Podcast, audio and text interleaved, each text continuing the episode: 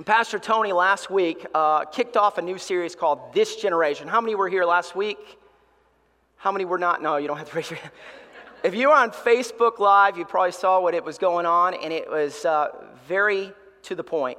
It's a series that meant to help us understand the urgency of this generation and an awareness of the last days. So this series began in Matthew chapter twenty-four. Pastor Tony gave clarity on the scripture concerning the signs of the last days.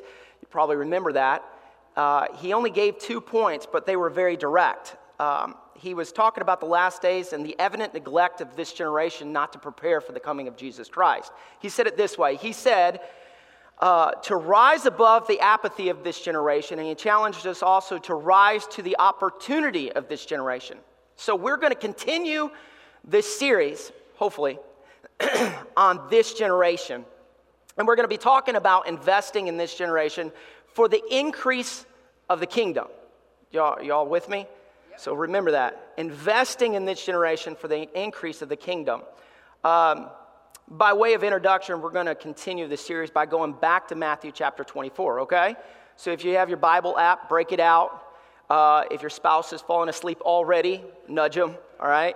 If you have uh, the, your Bible in hand, go ahead and turn to Matthew chapter twenty-four, and we'll look at this together. So in this portion of Scripture, Jesus is continuing his precepts uh, concerning his second coming. He is... Uh, Uh, he's, he sat his disciples down, and he's at the Mount of Olives, and he is teaching them how to best prepare for his coming. And it's interesting that he chose the Mount of Olives because of this platform his teaching, considering it's, uh, it's here that the second coming of Jesus will have a prominent role. It's very unique, but it wasn't by accident. He had a reason for this. So he dedicates chapter twenty-four and twenty-five just to prepare the disciples and us for the coming in of himself, Jesus. So we're going to look at it, all right? Let's um, let's look at uh, Matthew chapter twenty-four, and we'll look at forty-four. Therefore, be ye also ready, for in such an hour as ye think not the Son of Man cometh, which is Jesus. Speaking to the disciples and us to, uh, to us as well. Who then is faithful and wise servant, who is the Lord hath made ruler over his household to give them meat in due season? The question is asked. Verse forty-six, blessed is that servant, who is Lord when he cometh shall find so doing, actually find him doing the work that was given to him. Verily I say unto you, that he shall make him ruler over all his goods, his wealth.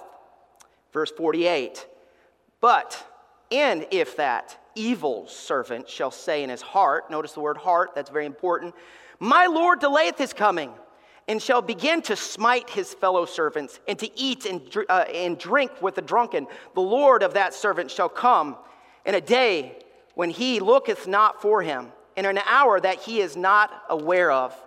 Verse fifty-one, and shall cut him asunder and appoint him his portion with the what? Hypocrites. The hypocrites. Then shall be weeping and gnashing of teeth.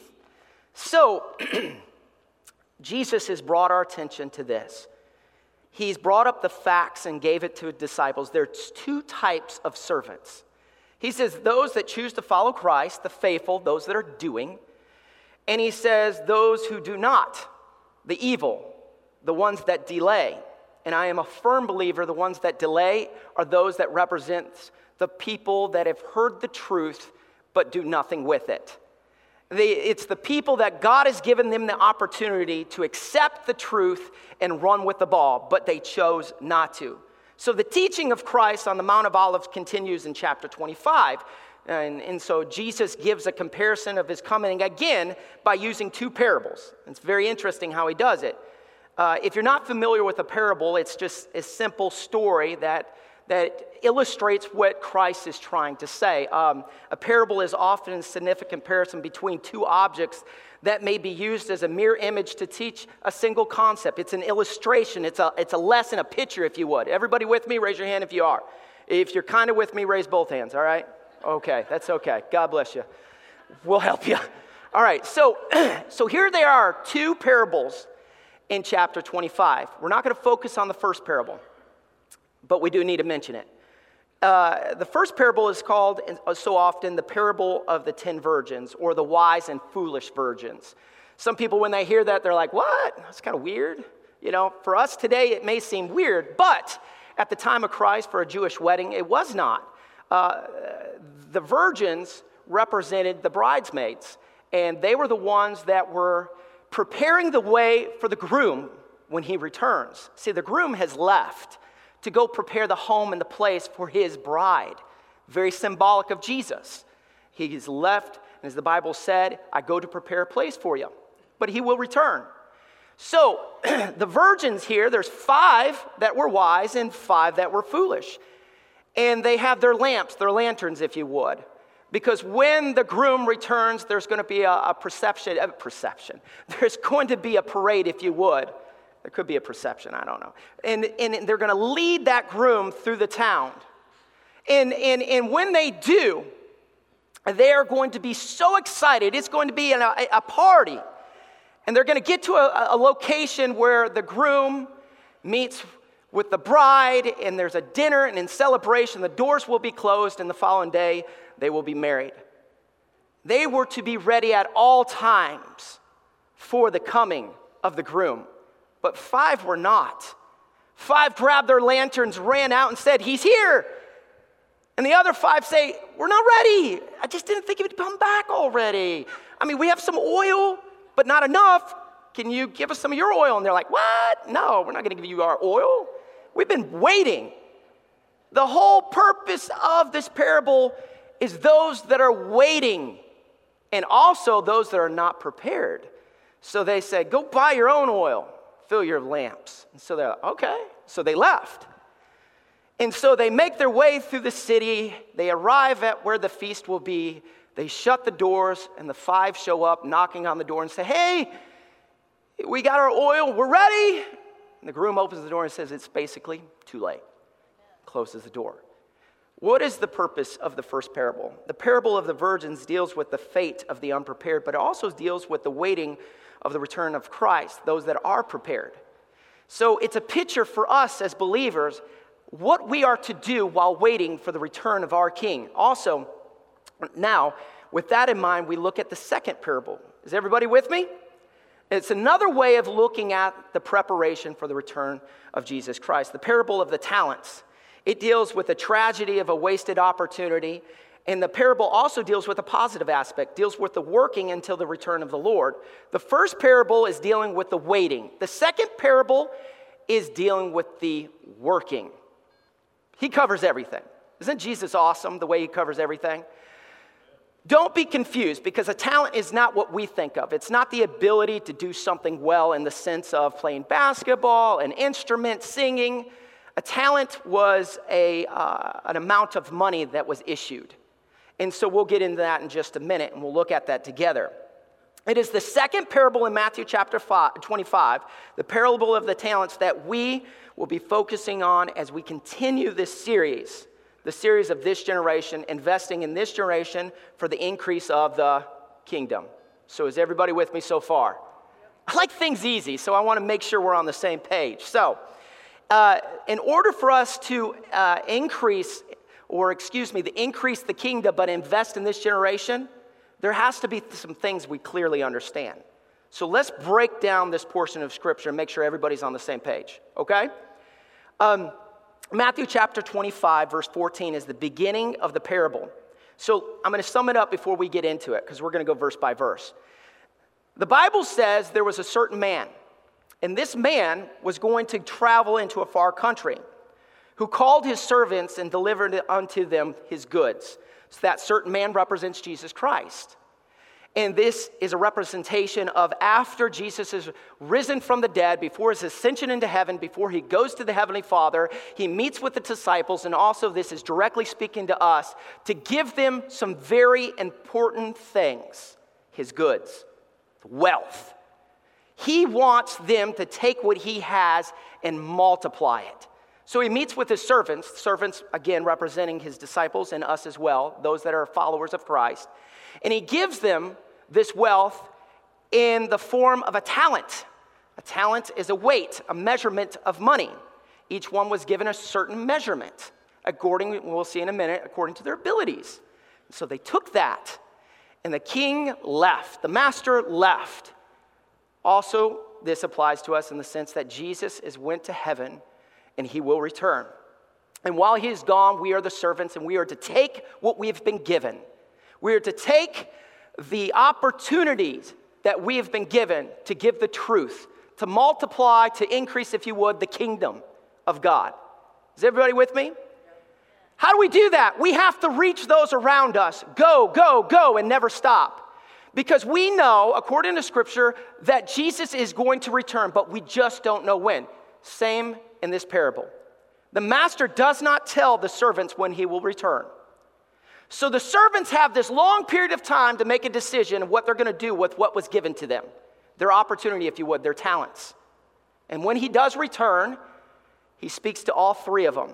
The first one, he congratulates him, and we'll talk about that in a minute, because he invested what was given to him, those five talents. He multiplied it. He gave an increase for the kingdom. The second one had two, and he did the same. Third one, he was a weird guy. He took it and said, all right, see you later, and then he got a shovel and buried it. He only had one for good reason, because God's, I think he knew this guy wasn't really capable and had the ability to do what the others could do, but he gave him an opportunity anyway. And he buried it. He confronted each one according to their work. So, now that we understand where we're going, we're going to jump into it. Are y'all ready? Yeah. All right. fifty of you are on board. All right. Here we are. Matthew twenty-five, verse fourteen.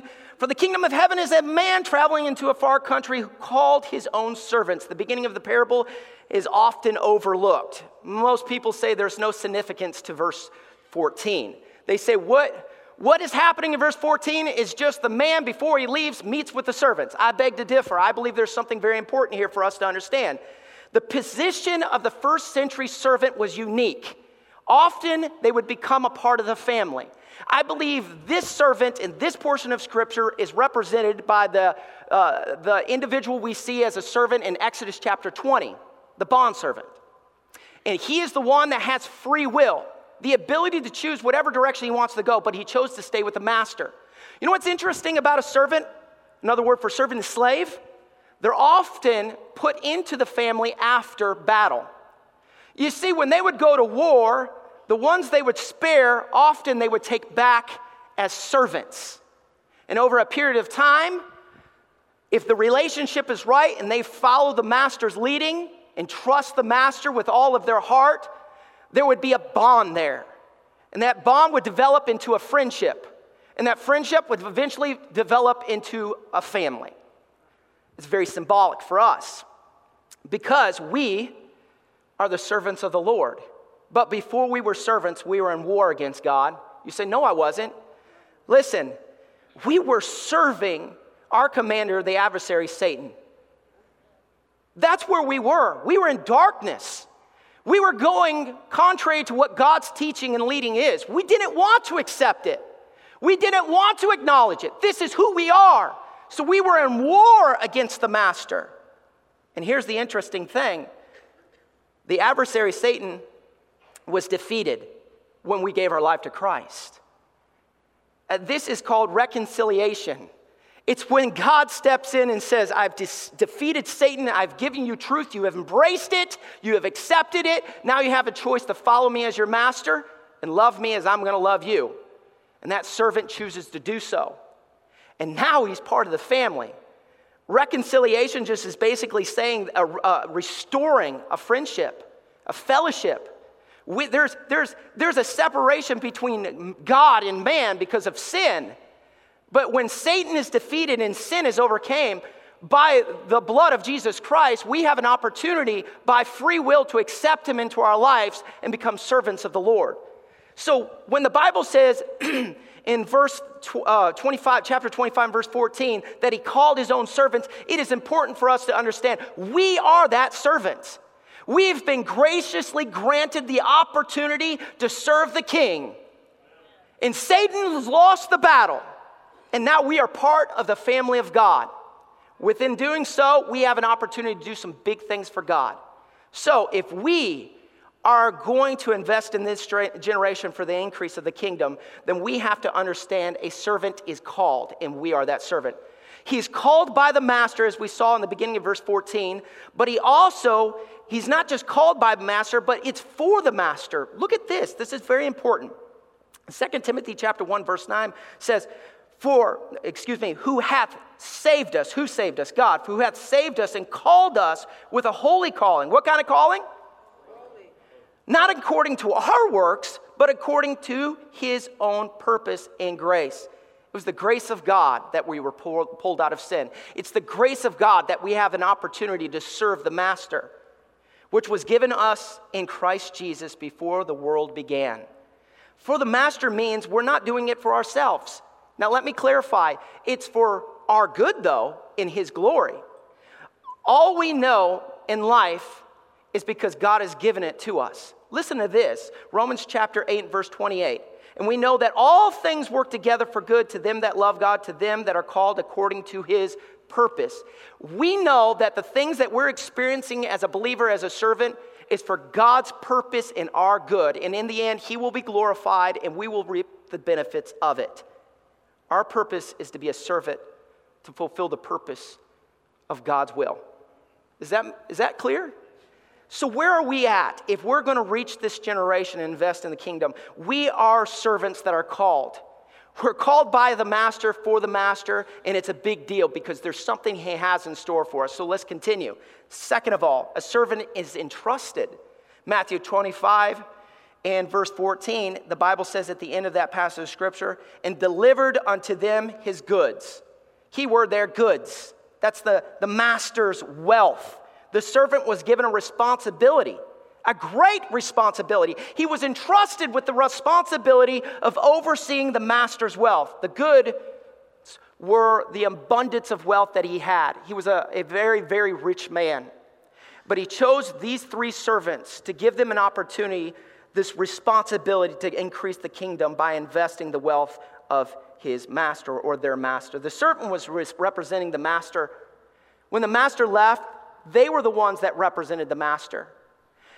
We represent the King of Kings. We represent the master that was so gracious to allow us to be a part of his family because he died for us. He committed his love toward us. And, and that's why we were yet sinners. That's what he did for us. Now, with that in mind, our responsibility is great too. It's called the Great Commission. We have been given and entrusted with a responsibility, which is called the Great, uh, the Great Commission in Matthew chapter twenty-eight, verse nineteen. Go ye therefore and teach all nations, baptizing them in the name of the Father and in the Son and the Holy Ghost, teaching them to observe all things whatsoever I have commanded you. And lo, I am with you always, even unto the ends of the world. Amen.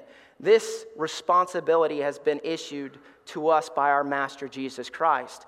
We are responsible for it till he comes again. So here we are as servants waiting on the master to return. And in our hands, we've been given a responsibility. We've been entrusted with a responsibility to take the truth in love and to increase the kingdom by reaching this generation. But it's according to our ability. I, I'm going to slow down right here and make sure everybody's on the same page. A servant is entrusted with great responsibility, but it's only according to their ability. Notice what the scripture says. Matthew twenty-five, verse fifteen. And to, unto one he gave five talents, and to another two, and to another one. To every man according to his what? Abilities. Does everybody follow me? Not everybody has the same ability. And straightway took his journey. What is a talent? It's a weight, large amount of money. In the form of gold, most likely in this passage of Scripture, silver. It's a sum of money, if you would. Most likely, this portion of Scripture, it was not just silver, but it could have been mixed with some gold. But the point is, is this, it was divided according to their ability. There's so many scholars that say so many things when it comes to a talent. Like, how much was it? I've heard some say it was the equivalence of seventy-five pounds of silver, equal to four years of wages. Others said it was much more than that. It was interesting. They're all over the place. You don't know who to trust. So others said that it, it, it's like the amount altogether that all three received was the equivalent of a millionaire in today's terms. This was the weirdest one. Somebody said it, that portion of money, that weight, that bag, if you would, of silver was the equivalence of the weight of a small child or a child. That wouldn't help me. If I was a servant and my master's like, all right, we checked out a lot of kids and trying to figure out the weight we're going to give, I'd be like, I want the biggest kid you got. That's the weight I want for mine. Regardless of what they assume the weight may be, the point is it was a large amount of money, if you would, worth millions, that he entrusted with the servants. But he did it according to their ability. Every man according to his ability. So the five talents, the two talents, the one talent, various amounts were given according to each servant's ability, to every man according to his ability. Let me put it this way. It'd be like my dad when we were kids. There's three of us, Tony, Denny, and Dave. And it'd be like Dad saying, hey guys, let's get together. We're, I'm going to go. I'm going to I'm going to leave. There's some things that you need to do while I'm gone. And I'm going to give these responsibilities to you. And I want it to happen. I want it to. I want you to increase the kingdom of Summerville, Alabama while I'm gone. So he looks at Denny and he says, he says, uh, or, well, let's say me. He looks at me. And he says, Dave, you're my chosen son. He said, Dave, you remind me of David in the Bible, a man after God's own heart. I wish you were the firstborn. I said, it's okay, Dad. We can't, we can't have everything. He says, I leave you with this responsibility that represents the five talents. Do it well, because I know you're capable. You have a great responsibility, and I've given you much to deal with because you are able to. I'm given this talent, which represents to some money, opportunity. It, it represents your uh, ability to handle much. Then he looks over at Denny and said, you're okay, Denny. You're doing good. I know you're the oldest, but Dave trumps you, and you're going to get two talents, two, because I know you're capable. Denny, you're going to multiply what I'm giving you. You have influence. And then he looks at Tony and is like, yeah, you. And he's like, Tony, we're still debating whether you were adopted or we don't know what happened, but you're here. And why do you have a shovel in your hand? And Tony gets the one talent according to his ability, you know, and he's like, and so he walks off. He's in bed right now. He has no clue what we're doing or what I'm doing. And he buries it. Did you say he will? Ushers, escort this woman out. And what does he do? He's entrusted with the one. What is the point? It was given to them according to their ability, but nobody was left out. Everybody was given something. Everybody is given an opportunity. But the opportunity that they were given is according to their what? Ability. Their ability. Time, money, Uh, authority, opportunity, that is the talent. But who can handle what? The Bible clarifies this in Corinthians, First Corinthians chapter twelve, twelve through seventeen, talking about the body of Christ. For as the, the body is one and hath many members, and all the members of that body being what? Many. There's many parts to one body. But each one are unique. Each one is different, but it's unique in the way God designed it because he had a purpose for that body part. So when it comes to us, he said, there's many members, but you're working together. But one of the members can't look at the other and say, why can't I do that? Paraphrasing as he puts it in chapter sixteen, he says, what, what, what, what sense does it make? And then verse seventeen, for, for the ear to look at, at the eye or the eye to look at the ear and say, I want to do that. And if I can't do it, I won't do anything. You have been given an opportunity. You've been given a talent according to your ability. You've been entrusted where you are at in life. And you must embrace it according to the abilities you have and run with it. It is as silly for us to try to take on more than we can handle by embracing areas that we were not made for. I was not designed necessarily to work directly with the homeless ministry, though I love them. And you may not have been designed to work with the children's ministry, though you love kids. Well, at least some of you do. We're all designed uniquely different.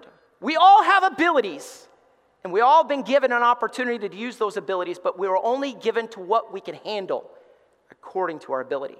Is everybody with me? You are a servant. You have an opportunity according to your ability. It's as silly as going into the bathroom, you know, when you don't want to touch anything and you're trying to flush the toilet with your foot. Yeah, how many have done that? And the bathroom is disgusting. And the next thing you know, you're just like, you're like, got the Chuck Norris going on, and you're like, yes.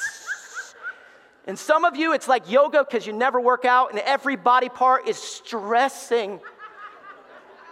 And you finally flip it, and at that time, you hit the floor, and everything you didn't want to touch with one finger is all over your body.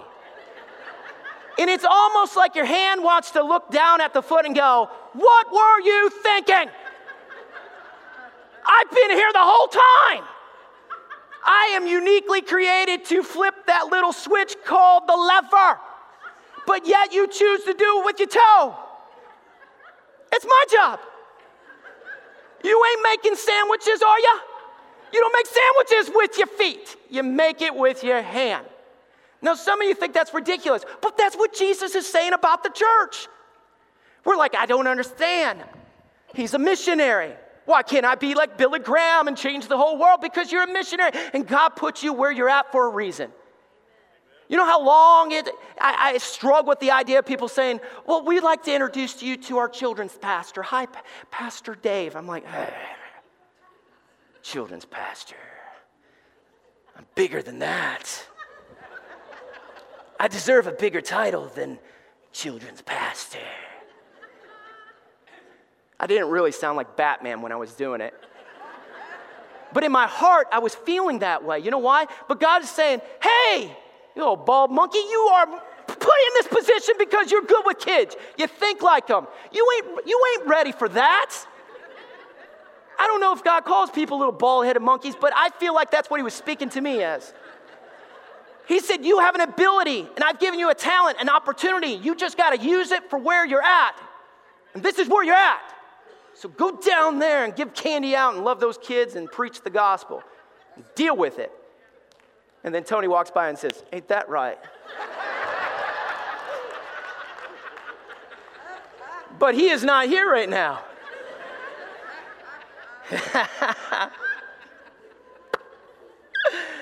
Okay, we are off track.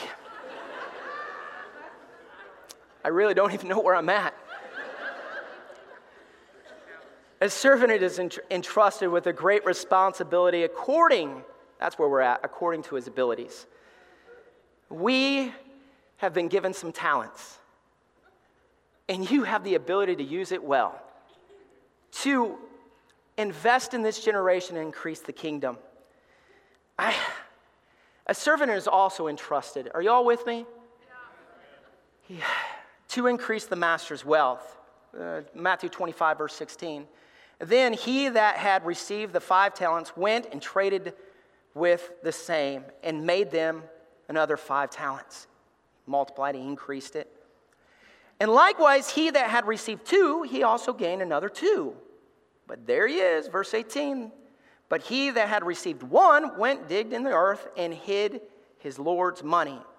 We're not told how they traded uh, with their talents, how they increased their money, whether they had an... Uh, an investment they made. Maybe they sold some things and made more money. I don't know. I don't know how it went down. All I know is they increased what they were given. They multiplied what they were given. A servant is to invest what he is given, to increase the master's wealth and do it well. But then there you got that knucklehead that said, nah, nah. I don't even trust the master. I'm going to bury it. That way he can't get all upset because I wasted the money. It's still here. I'm just not going to increase the money. I'm not going to multiply it. He reminds me of Christmas. I know this is weird. This is just what came to my mind. He reminds me of the grandparents. Grandparents can be a curse sometimes. When your kids are little, they buy the things that take an army to put together for your kids. And he comes in, and Grandpa's all excited for the kids, and the kids see this massive box as big as a house. And it's a backyard playground. And he says, this is for the kids. Daddy, let's put it together. Let's put it together. And you're like, no. Why don't we just eat, and then we'll focus on the Lego set, and we'll get to that tomorrow. The kid's like, okay, Dad. And then they go, and they do their thing. And the next day, like, Dad, you put it in the garage. Why don't we put it in the backyard? And he's like, ugh, tomorrow we will put, Dad, it's already paid for. All you have to do is build it. It's been given to you. There's even instructions in a big picture on the side. No. And he waits. And a year goes by, and it's still in the garage. How many know what I'm talking about? You've been there? It's usually a large Lego set. You've been there. Another year, another year, and finally, all of a sudden, you're standing in the garage, your son shows up, and he says, Dad, is that the playground set? Yeah. And you look at him and say, you want to put it together? Dad, I'm twenty-one. I'm going to sell it online. What are you talking about? You've done nothing with what you were then given. What is it worth to me now? Well, it's still here. Look at it. That's not the point. It wasn't made to stay in a box. You were supposed to do something with it. You would have, it would have affected my life, but you just sat on it. And that's what we do so often. A servant is to invest, to increase the master's wealth, not to sit on it, to serve the master well. How can we serve the master well if we are not investing with what we've been given? So here's what happens. He comes back. Verse nineteen, after a long time, the Lord of those servants cometh and reckoneth with them. He's going to settle some things. And so he that had received the five talents came and brought another five talents, saying, Lord, thou deliverest unto me five talents. Behold, I have gained beside them five talent more. And his Lord said unto him, what? Well done, thou good, and key word here, faithful servant. The Bible says the master returned after a long period of time, and a period of time that they knew not of.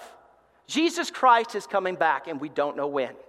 And it is easy to get comfortable with not doing anything for the Lord. It is easy to get comfortable not preparing. You know what made them a faithful and good servant? Because they were continuously serving. This is something we miss. They didn't just go out and say, all right, I did my job, I increased what he's given me, Uh, I multiplied it, I'm done. They were constantly attentive to the needs of that wealth that was given to them. Do we need to invest in this? Do we need to change this? Do we need to sell this? Constantly working and serving. They never stopped. This is the only way I can put it. This is the best way I could put it, I guess. I don't know if Tony will like me giving this illustration, but it happened. It happened. When me and Tony were in high school, we were given a responsibility. We were entrusted. We were called out servants, entrusted to do something well. And it was house sit. We were going to house sit for a very wealthy man when we were in high school. His name was Mister Harmon. God rest his soul. He has passed on, and this was a long time ago, or I would not be given this story. It was a beautiful house. He walked us through the house, and he said, this is my dog. I don't remember the dog's name. And it was like half dead. He said, these pills you have to shove down his throat, help him swallow, just rub, rub, rub. And I'm like, Tony? And then we walked through, we did some other things. He explained what we're doing, and the master was going to leave for a long period of time, okay? We knew when he was coming back. And he left, and he said, make sure you keep the house clean. Take care of the dog. And he really said this, if the dog dies, walk outside, and I'm going to show you where to bury him. I'm like, what, Tony? So he showed us all these things to do, and then the master left. Here we are, this really cool house. We'd come home from work, hang out. He said, don't let anybody come over to the house except family. That rang through my ears, and Tony said, you know Bubba is family. We've known him since we were like eight years old. Call Bubba. So Bubba came over. I know, don't judge us. We hang out. We buy pizza. We we watch movies. We left the pizza out. Ants started making their way, and we thought, let them eat. We'll get to it tomorrow. We'd get, we'd be drinking Coke and enjoying ourselves, and things just built and built in the trash. Became a pyramid of problems, but we left it too. And then one day, I drove up in the driveway, and I saw the master's car. I was like, this is not, this is not when he's supposed to be back. Why is he, why is he here? We didn't even have a cell phone. I just had to find a payphone. Ding, Tony. Tony, we got a problem. Master is home, and the house is trashed. I will never forget that feeling walking into that home and looking him in the face with the trash mounted high, pizza boxes everywhere. And he, he did what the master did. He threw us out. My mom was the one responsible for keeping his house clean, but we took on that responsibility for that week. Yes, she lost her job. That's not funny, I know, but it's been years. She's forgave us. Let's move on, okay? That's what I was thinking, what you're thinking right now. How could a pastor, Tony, do such a thing? But he did it. And we will hold him accountable, though it's been years. The point and the moral of the story is this. We knew when the master was coming back, so we did nothing with the time we were given. We would have waited to the last minute and probably stayed up all night and just put it together as fast as we could. There was no sincerity of the heart. We did not care what the master's wishes were to keep the house clean every single day, to take care of the dog daily, to make sure nobody comes over.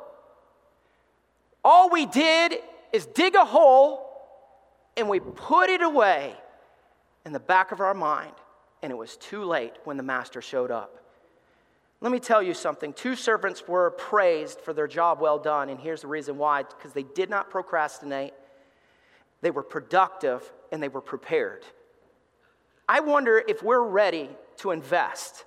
In order to invest and increase the master's wealth, you have to serve the master well.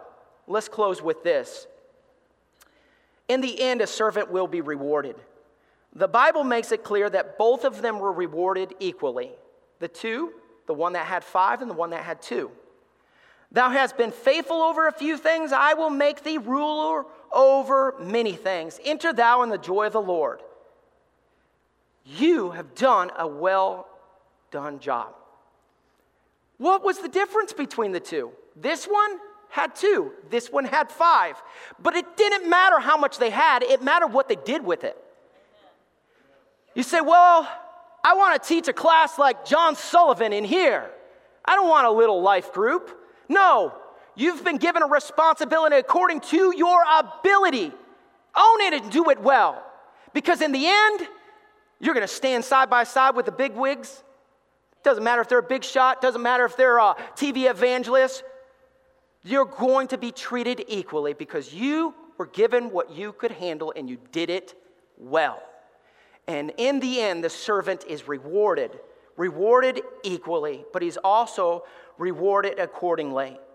Well done, good and faithful servant. Thou hast been faithful over a few things. I will make thee ruler over many things. Enter thou into the joy of the Lord. This is not a work salvation. We are saved by grace through faith. None of us are working to get to heaven or we'd never get to heaven. For by grace are you saved through faith, and that not of yourselves is a gift of God, not of works lest any man should boast. Is that clear? This lordship salvation is a lie. The idea that you constantly have to serve in order to get to heaven. We serve because we are going to heaven. The servant was able to enter in because he was willing to serve because he knew and loved the master with all his heart. If you're a true believer, then you'll act like a believer, and you will serve as a believer. If you do nothing for the kingdom, if you sit on your hands and do nothing for the kingdom, then you need to question yourself if you're a true servant of Jesus Christ. It is so clear that the last servant was cast out according to Scripture. He got his due reward. Then he, which had received the one talent, came and said, Lord, I knew thee, that thou art a what? Hard man. He said, basically, I don't trust you. I know how you are. I was afraid. In, in Matthew chapter twenty-four, uh, it was talking about the servant, the evil one, and what was in his heart. And he chose a direction not to follow, even though he was given the same opportunity. He was given the same ability, but he chose to deny it. And the Bible says he was cast out.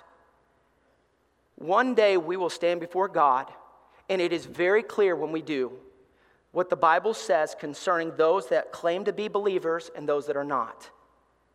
Many will say unto me in that day, Lord, Lord, have we not prophesied in thy name, and in thy name cast out devils, and in thy name done many wonderful works? And then I will profess unto them, I never knew you. Depart from me, ye that work iniquity. Verse thirty of Matthew twenty-five says, and cast ye the unprofitable servant into outer darkness. There shall be weeping and gnashing of teeth. So, Dave, does that mean if I don't serve well, I'm going to be thrown into hell? No. He was given an opportunity that was representing truth. You can take this and use it and apply it and run with it. All of them were given an opportunity, but he chose to deny it. He's like a fruit tree. He's like the tree that claims to be a fruit tree but never has any fruit. If we were walking through a field and there's apple tree, apple tree, apple tree, and all of a sudden you came to a tree and there's no apples on it, and a big sign says, I'm an apple tree, I would have a hard time believing you're an apple tree. Because where there's root, there is fruit. And we as believers will produce fruit, not to go to heaven, but because we are going to heaven. We please the Master because we love the Master and we trust the Master. Let me make sure you understand this. If you are here today and struggling, wondering, where are you in life? Are you a true servant of Jesus Christ? Then start asking yourself this question.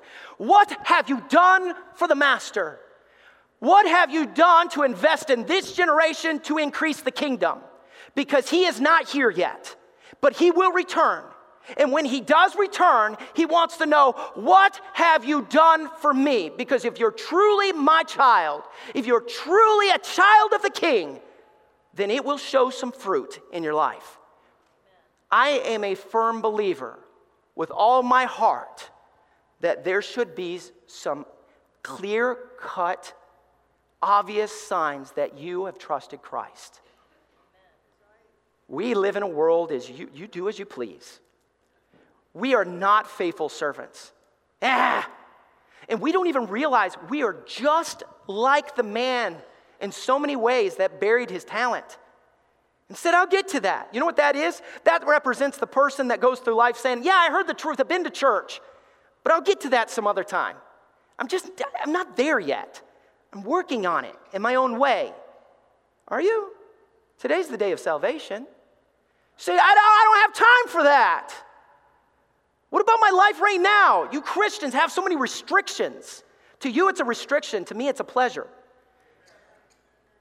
Because what I do is for God's glory and my good in the end. I want you to notice something that most people overlook when they finish up the parable. And I want to speak directly in closing to you that are believers. To you that have been given a talent and you actually did something with it. I don't know why God laid this on my heart, but this is something that I feel strongly about. I believe that we have been given five talents. Some of you have been given ten. I know some of you have been given two. Whatever you've been given, most of us take, let's say, that five, and we put it to work in Awana, where we are an usher. All right, we're part of the youth group. We're part of Sunday school. I've been a Sunday school teacher for umpteen years. I've been a part of every event at this church. I've been on this side of the wall of the church doing my job. I have taken the five talents and invested in three. You say, what? You've been getting five, but you've invested in three because you've been inside the church walls and never thought about what's on the outside of the walls of the church. You say, where are you going? I'm going where Jesus went. Following the parable of the talents, Jesus closes by giving the disciples a clear-cut understanding of what they're to invest in. Because Jesus knows that we can easily overlook the most obvious thing that he's given us to do. Truth and love. Watch what he says. chapter twenty-five, verse thirty-four. Then shall the king say unto them, on his right hand, the ones that are believers. This is clear cut what Scripture is saying. These are the believers. These are the ones that have been given an opportunity. They've taken advantage of the opportunity that they've been given. Come, ye blessed of my Father, inherit the kingdom of, prepared for you from the foundation of the world. For I was hungered, and ye gave me meat. I was thirsty, and ye gave me drink. I was a stranger, and you took me in. Naked, and you clothed me. Sick, and you visited me. I was in prison, and you came unto me. Then shall the righteous answer and say, Lord, when did we do this for you? When, when were you hungry, and we fed you? When were you thirsty, and we gave you to drink? When, when did we see you as a stranger, and took thee in, or naked, and clothed thee? Or when did we see you sick or in prison? When were you in prison, God? He said, and the king answered and said unto them, verily I say unto you, inasmuch as ye have done it unto one of the least of these, my brethren, ye have done it unto me. I am not going to be popular with what I'm about to say, but you must hear the truth. If you will stand inside the walls of the church and continue to increase the kingdom with only in the walls of the church, then you've missed what God is trying to say.